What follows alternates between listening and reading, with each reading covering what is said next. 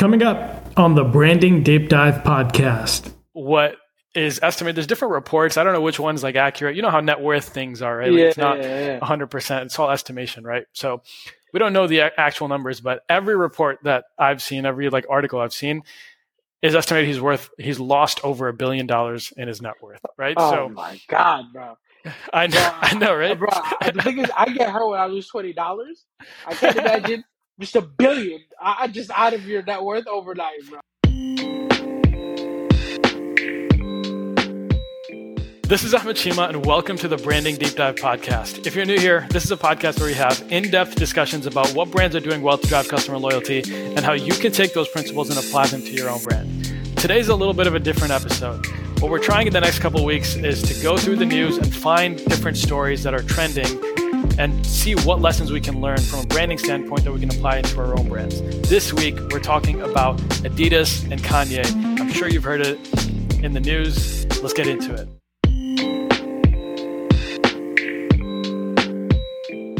All right, today we are talking about the Kanye West saga.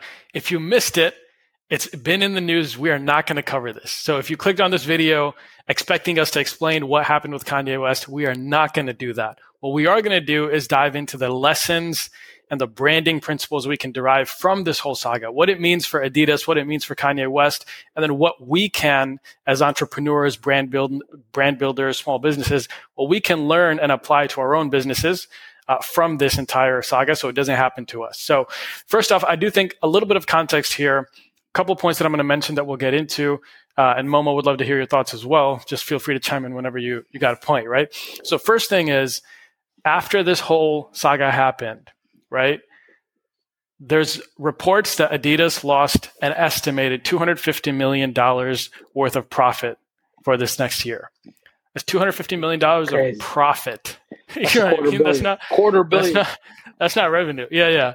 That's $250 million of profit that they lost by cutting ties with Kanye West. And the other thing is Kanye West took a giant hit as well, right? And so when we talk about Kanye West, what is estimated, there's different reports. I don't know which one's like accurate. You know how net worth things are, right? Like it's not 100%. It's all estimation, right? So we don't know the actual numbers, but every report that I've seen, every like article I've seen, is estimated he's lost over $1 billion in his net worth, right? Oh my God, bro. I know, right? Bro, the thing is, I get hurt when I lose $20. I can't imagine just $1 billion. I just out of your net worth overnight, bro. And you got to think about it. It's not just like $1 billion, but it's like his baby that he built. Yeah, right? Yeah. And it's just been like taken away from him. And don't get me wrong, I'm not saying it's not deserved and it shouldn't happen. I'm saying that's what happened. I'm just giving you the facts here. I'm not taking a stance on it, all right? I want to be very clear on that, right? Hey, she was taking these lessons very seriously. Yeah. And so what happens is, so like I think Forbes, if we look at that, like he was on the Forbes billionaire list, and after this happened, he's no longer considered a billionaire, right? I think some of the numbers that I saw was that he was worth about $2 billion, and now he's worth like $400 million, something like that, $400, $500 million. That's wild. So it's a giant chunk of his net worth that he just lost there. And so when I look at this, there's a couple of things that come to mind, right? And I want to get right into it. I want to start with the first thing. There's a book I read by Fabian Gerhalter. It's called Bigger Than This, right? And what this book does is he highlights a few different examples of different brands where they take a commodity product, right? A product that everyone already has like a decent amount of them, right? So like one example of a product that they had is like office supplies, right? Another example of a product they had is shoes. Actually, he mentions a brand that is in the shoe game. And so they take a commodity product and they turn it into a brand that's admired, right, and respected, and they're able to charge a premium, right? How do they do that?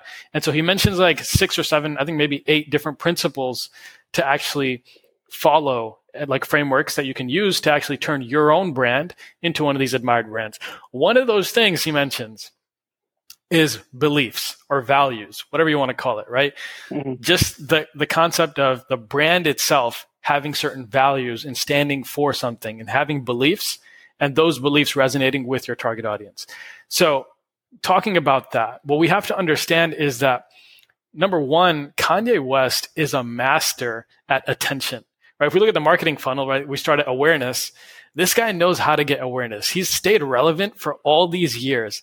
And you see throughout his like trajectory, like the way you stay relevant. And if you've seen the social dilemma, you'll know that like, you know, the way social media works and these algorithms are built is that the more polarizing your take is and the more, you know, at the end of the spectrum your opinions are, the more that information is going to spread, right? And so he understands this, and that's why he's been able to stay relevant for so long. Like everyone, like Kanye first came out when, like 2000 or something? Do you remember what year? 2005? Oh man, it was yeah, late 2000s. He really got big at like 2008, 2007. Like that's when he really started, and then you know, early 2000s, early 2010s. Like really good albums he dropped, you know, Late Registration, College Dropout, all those albums, classics, hits. Uh-huh. So yeah, during that time, yeah. Yeah, and so like how many rappers or like musicians even, like they have a brief period of time, 2 years, 3 years, 5 years, 10 years if you're like a GOAT, right? Like if you're really good at what you do and you kind of stay relevant, right? But like at some point that fades, right? And so like Kanye has been able to, you know, stay in the zeitgeist per se, right? Stay in like trending on Twitter every few months, right? Like he's been able to do this, and he understands how this machine works, right? And so that's the first thing. We understand that like this guy knows how to get attention. When we are building a brand, like awareness is just one aspect of it, right? Yeah. And if you really know your tribe, you know your people that you're trying to target, like that should give you an understanding of where the line is, right? Yeah. And so what he did is like in the pursuit of, I'm going to kind of, I don't know what his intentions were, but like often when you fall into this trap of pursuing what is being trending or being the most, you know, viral person on Twitter, in this pursuit of awareness, oftentimes what happens is you're not able to kind of clearly see the line. And so what happened in this case is that some of the things he said alienated a big portion of his target audience, of the people that support him, buy his products, listen to his music, and all that stuff. It alienated people, you know, that were with him from day one, loved, you know, all his music, bought the Yeezy, supported him. And I know a lot of hardcore, like, Kanye fans. And a lot, it seems that, like, whatever he says, they'll find a way to, like, come up with an excuse and be like, oh, this is what he actually means, you know? He's like... Right, Yeah, like, people are like, even with this controversy, they're like, hey, man, he's trying to get out of his Adidas deal. So he said all these things, and he lost $1 billion, but he's going to get more, you know? And I'm like, bro, what are you... You know? But I feel like, like, in the pursuit... And I think Kanye, in general, he's a contrarian. By nature, he's a contrarian. In the beginning, his music was contrarian to what was popular in the time. His fashion, a lot of times, was contrarian to what was popular in the time. And I think in the pursuit of his contrarianism, being like he just wants to be contrary to what, you know, the mainstream. Right. He went a little too far. The contrary, you know, there was a lot of pushback. So it's just, I think when you lose sight of the audience that follows you, or you lose sight of that line, or you lose sight of that, it can really hurt you, like what you're saying. Yeah.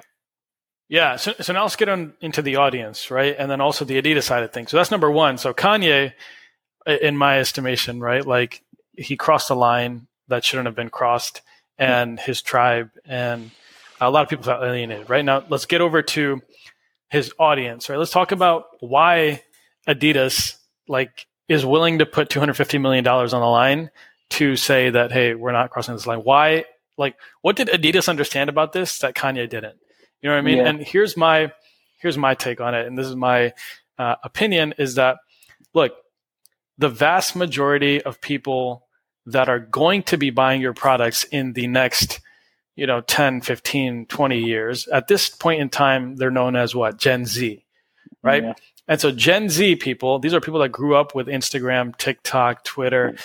Being woke to them is like a big deal, right? And a lot of these guys... I'm a millennial, right? So I'm kind of a little bit older. But for these guys, it's really important that the brand represents its mission, right? Mm-hmm. And they will be so quick to call out when, you know, Adidas, Nike, whatever other brand, doesn't matter, Kanye, when they go against what their mission is or what they said they're going to do, they will call it out. They're big on accountability. They're big on transparency. Mm. Why is that?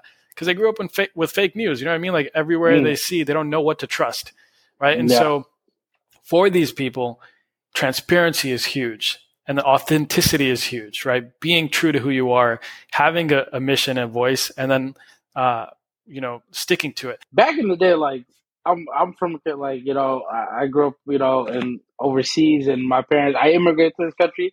I mean, honestly, like, I really don't care. Like, even now as a consumer myself, I don't care what Tide has to say about the current political climate, or, you know, or Don, you know, my dish soap. Like, Tide is a great, you know, like washing machine brand, you know, I can watch out crazy. Don is great. Like, I'm not going to check Twitter. I'm not going to check their values and be like, hey, what are they standing for?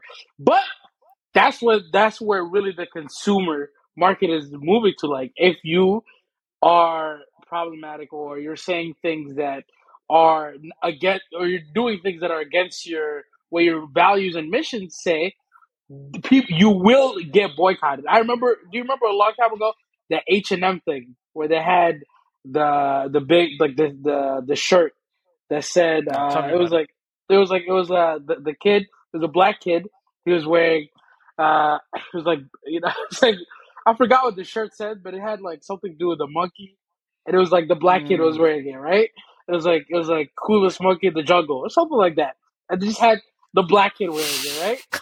Something like that. And it was like it was like, if they had any other, you know, it was just a bad look, you know? And then when Twitter got a hold of it, people were screenshotting it, sending it. I'm like, dang, man, you know, I can't go to H&M now. You feel me? Like it's just a bad look at this current time and moment in time. And people will, you know, hold you accountable, like we were saying. And we've seen countless examples of that in recent times. And that's really where the market of consumerism is moving. 100%. Like, Momo, like, we can get into the examples, right? We got... You know, back in the day, we had Michael Jordan, and if anyone's seen The Last Dance, everyone that's seen it, they know the whole saga about Republicans buy sneakers too, right? So basically what happened is there was a political campaign that was happening, and they asked Michael Jordan to be like a sponsor and help out, like, and lend his voice to the cause, right? And because he was a black athlete, they were like, oh, like, of course he would help us out, right? Michael Jordan refused. He wanted to stay apolitical.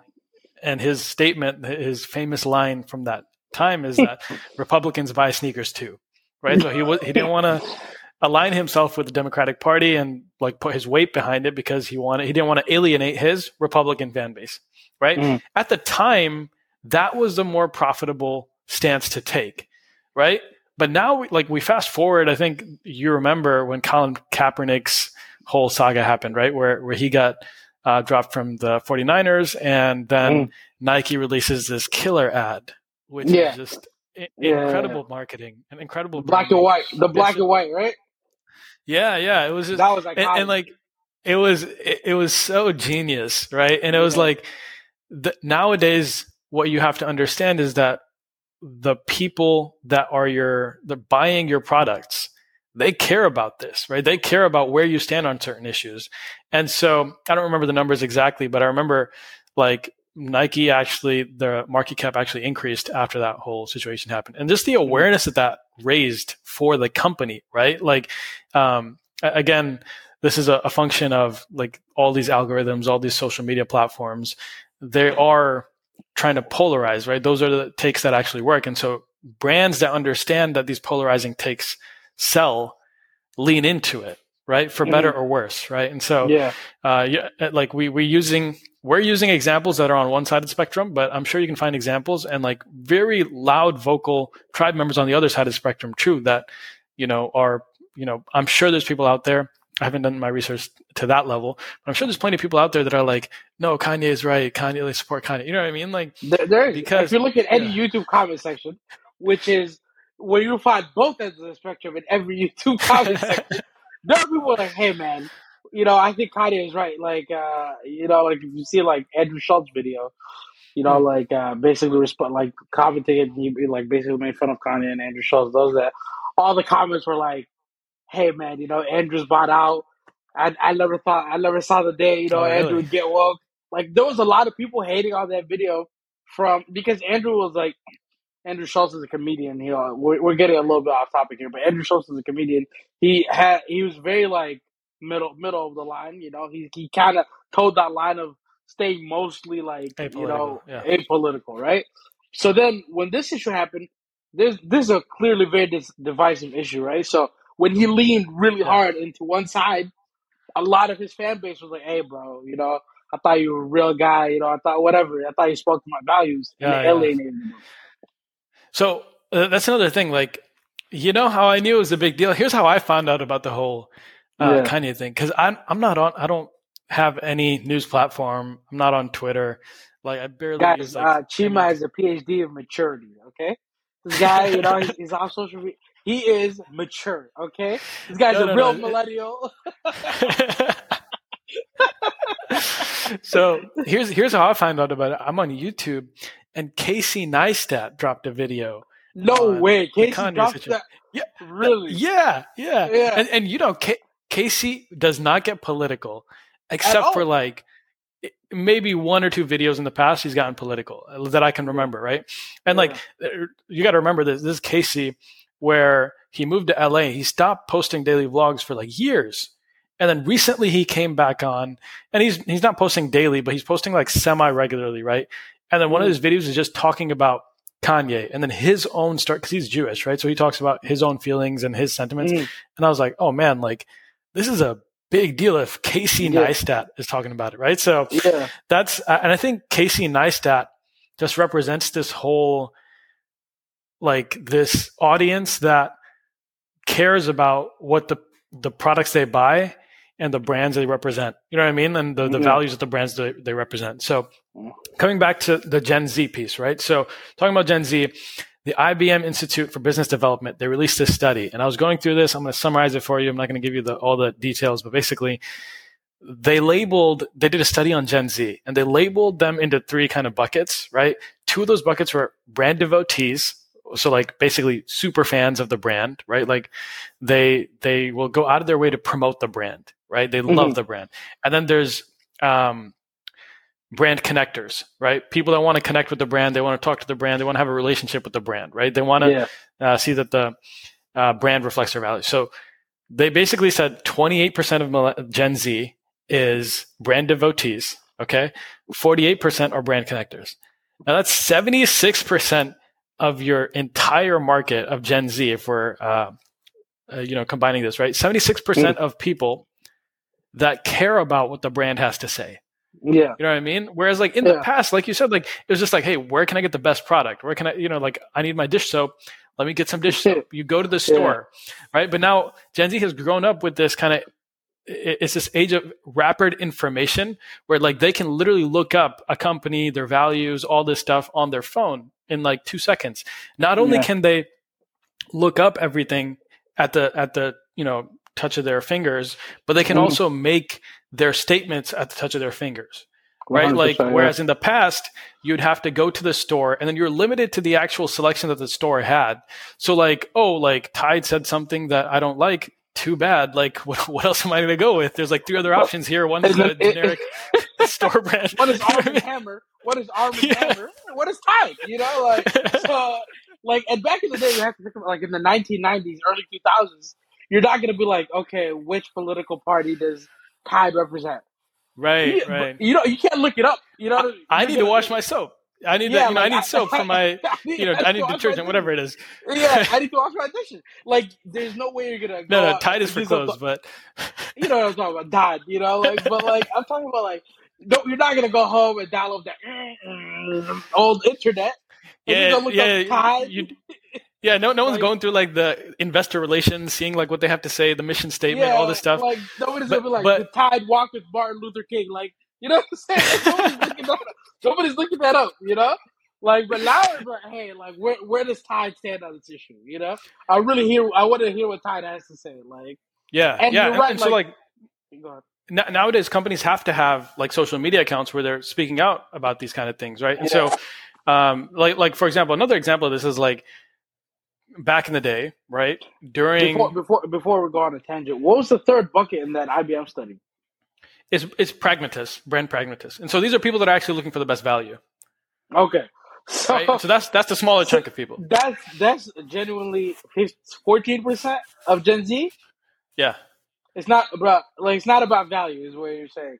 For me, like yeah. That's how I look at the products, and I think I think you do too. You're looking into what the brand like. Is this the best product that I can get for my bag for my buck? You know.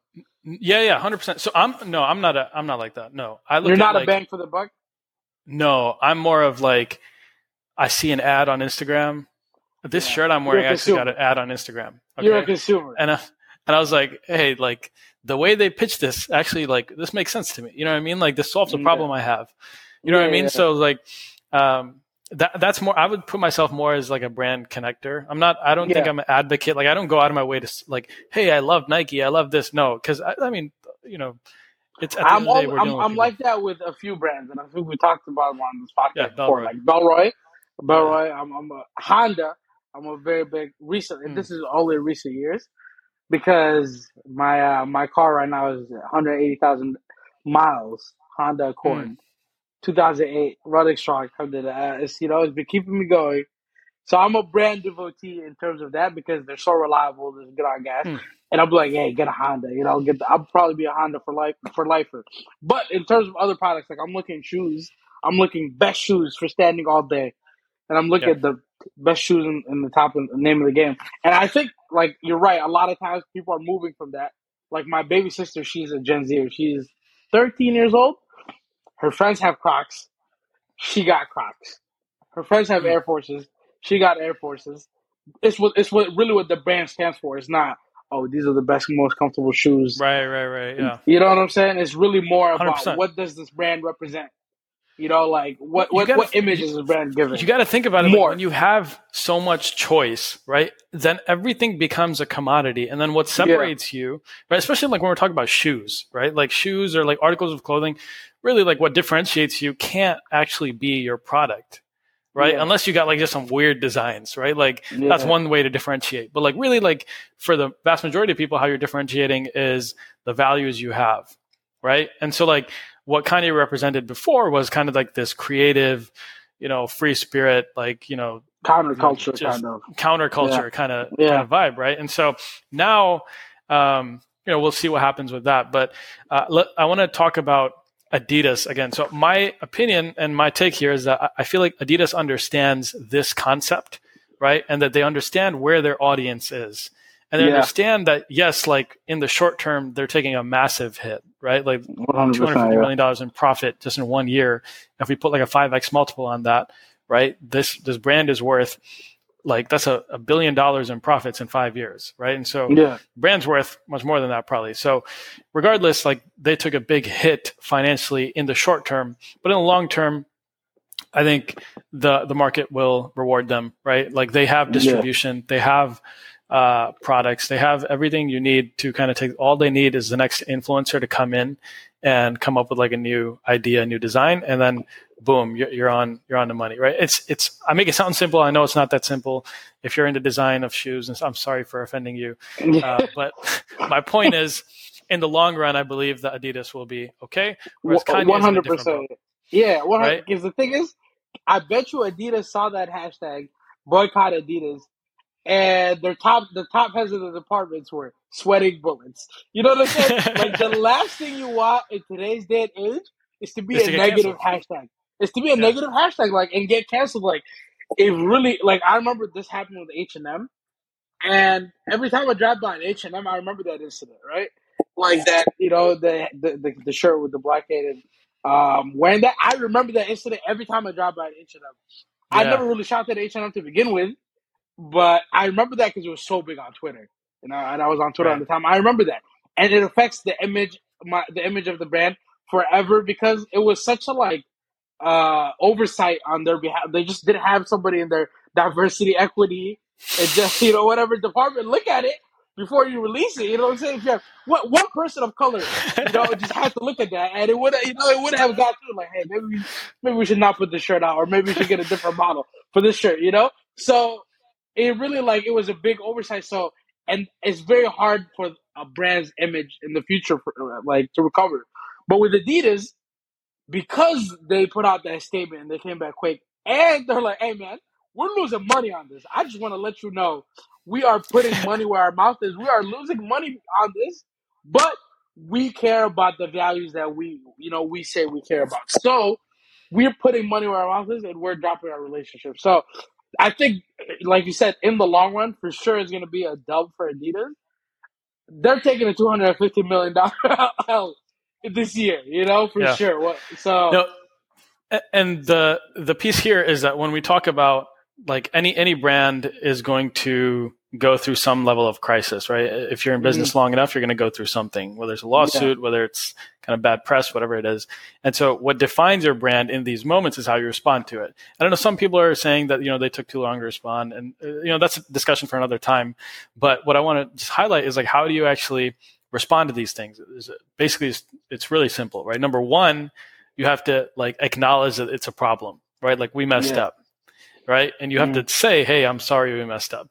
Number two is you overcorrect, right? So I don't know. I didn't do the research to see, like, what the statement was from Adidas officially.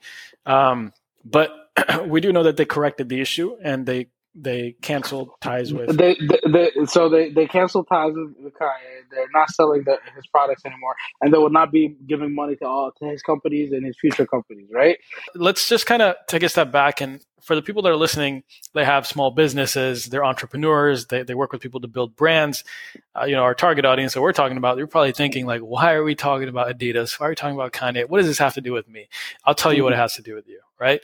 So number one, the first thing we have to understand is that in today's day and age, the vast majority, if you're targeting Gen Z, you have to at least consider this fact that values and how you communicate your company's values mean something. You can legit build an entire, your differentiating factor can be your values. We look at Bombas, right? Like, their mission is to help, like, they're a sock company, right? But their mission is to help with homelessness, right? And so for every sock you buy, they also donate a pair of in charity, right? And so their socks are priced higher. There's they charge a premium for them, but you're basically buying two pairs, one for you and one for someone who's homeless, right? And so that is, like, a mission, a value that they have. And then because of that, this brand took off. This is one of the most profitable deals in, I think, Shark Tank history. I think this is Damon John's most profitable deal that he made on Shark Tank, right? And so that's, like, one example. Another thing we know about is, like, recently we've been seeing a lot of this, right? Nike, Colin Kaepernick. We have Aunt Jemima rebranding. There's, you know, Washington Redskins changing their name, right? There's a lot of these examples. We don't have to go into all these, but, like, the reason they're happening is because the target audience wants a brand that they can connect with and feel like they represent their values, right? Yeah. And so you have to listen to your target audience, your customers, and take their feedback and adapt with the times, right? So that's number one. Number two, when crisis hits, which inevitably will if you're in business long enough and you're actually disrupting the place you're in, right? When something happens, you have to accept responsibility, own it, and the person at the top needs to own it, right? Like, the CEO has to come down. I know there's a couple examples. So in 1982, there was a big thing with Johnson & Johnson where Tylenol, there was some Tylenol that was laced with cyanide, and basically 7 people died, right?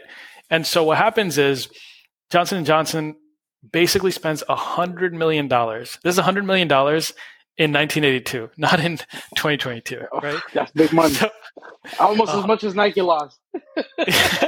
Or not Nike, Adidas. Almost as much as Adidas lost, They spent $100 million.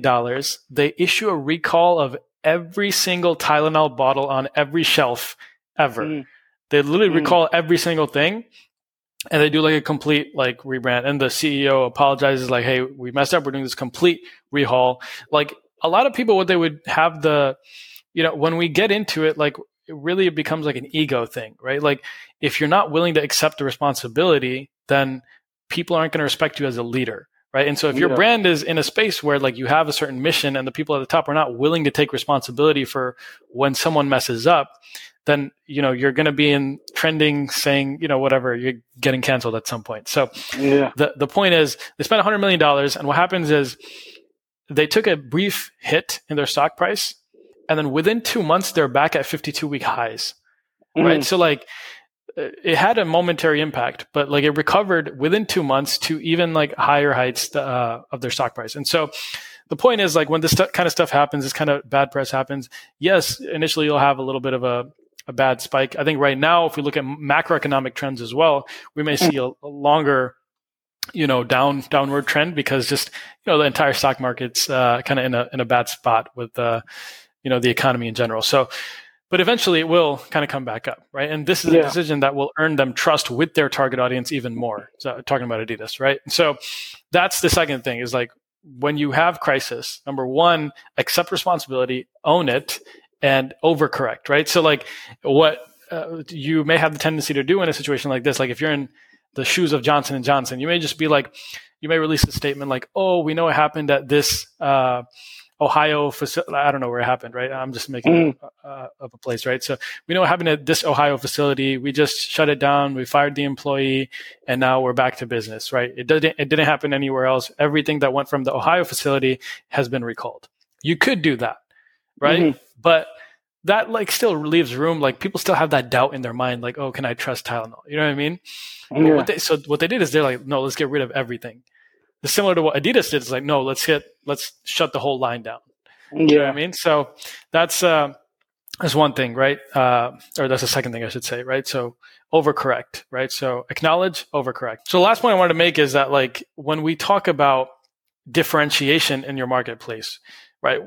Using the beliefs of your competitors can be a very good example of a way to differentiate, right? So I'll give you an example of Apple here, right? So Google, for example, collects over, a ton of data. Facebook collects a ton of data.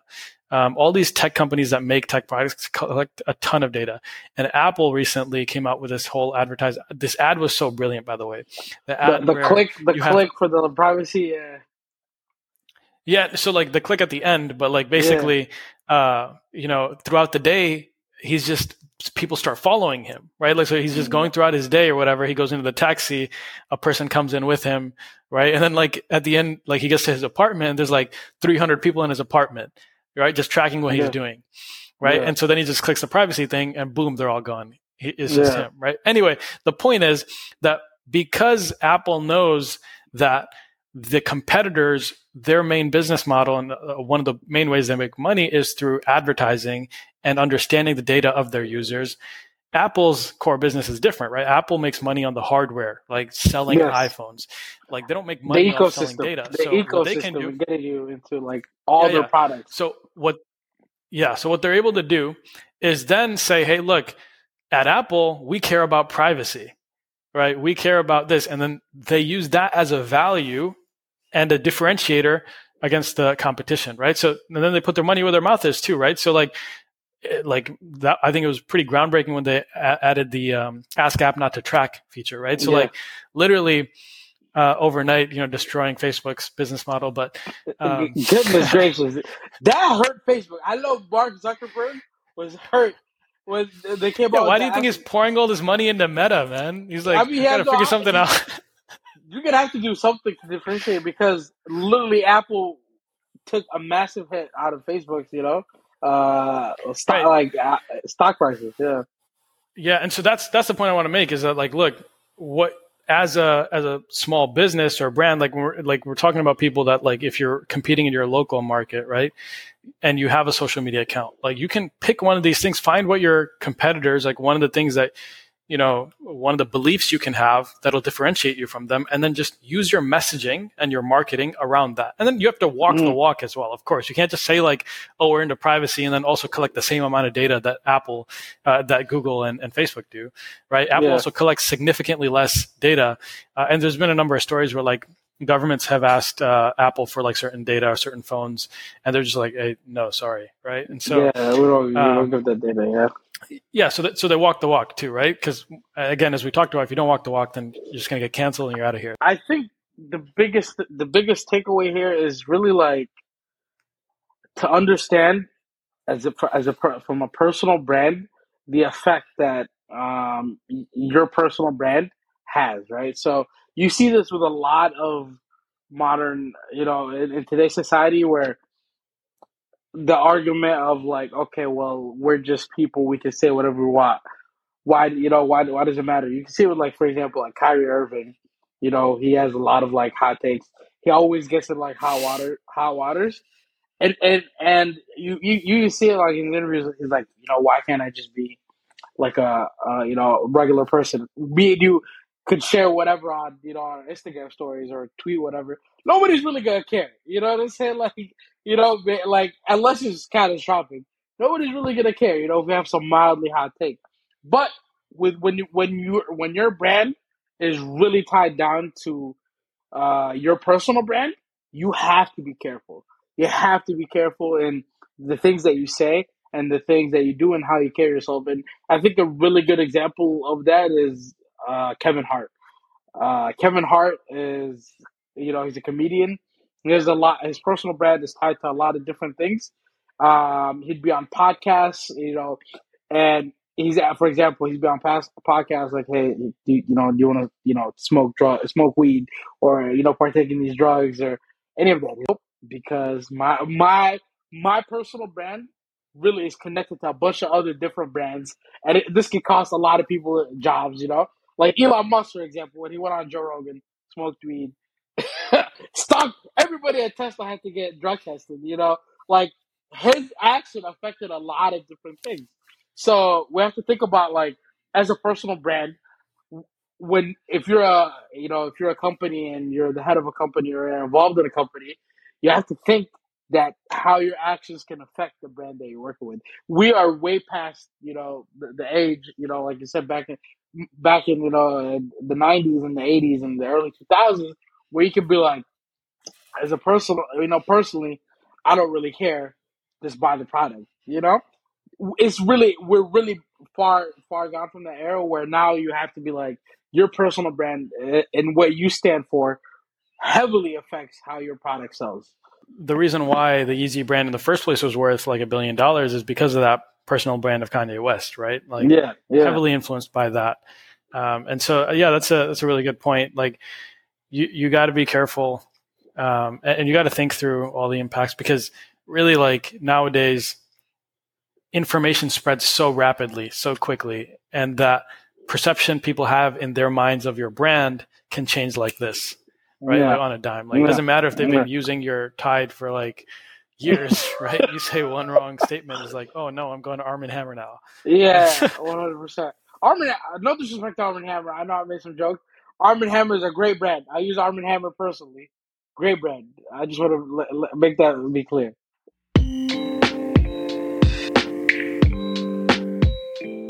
Thank you so much for listening to this episode. If you enjoyed this type of discussion and want to hear more, please get involved in the conversation. Go to our YouTube page, search Branding Deep Dive. Leave a comment on this video so we know that you're enjoying this and we should do more of this. Now, here are my key takeaways. Number 1, customers nowadays want the brands they support to identify with their values. So you have to know your tribe and be authentic to your mission. And number 2, when crisis hits, accept responsibility quickly and overcorrect, even if it means short-term damage. And that is all for this week. Thank you so much for listening. We'll see you next week.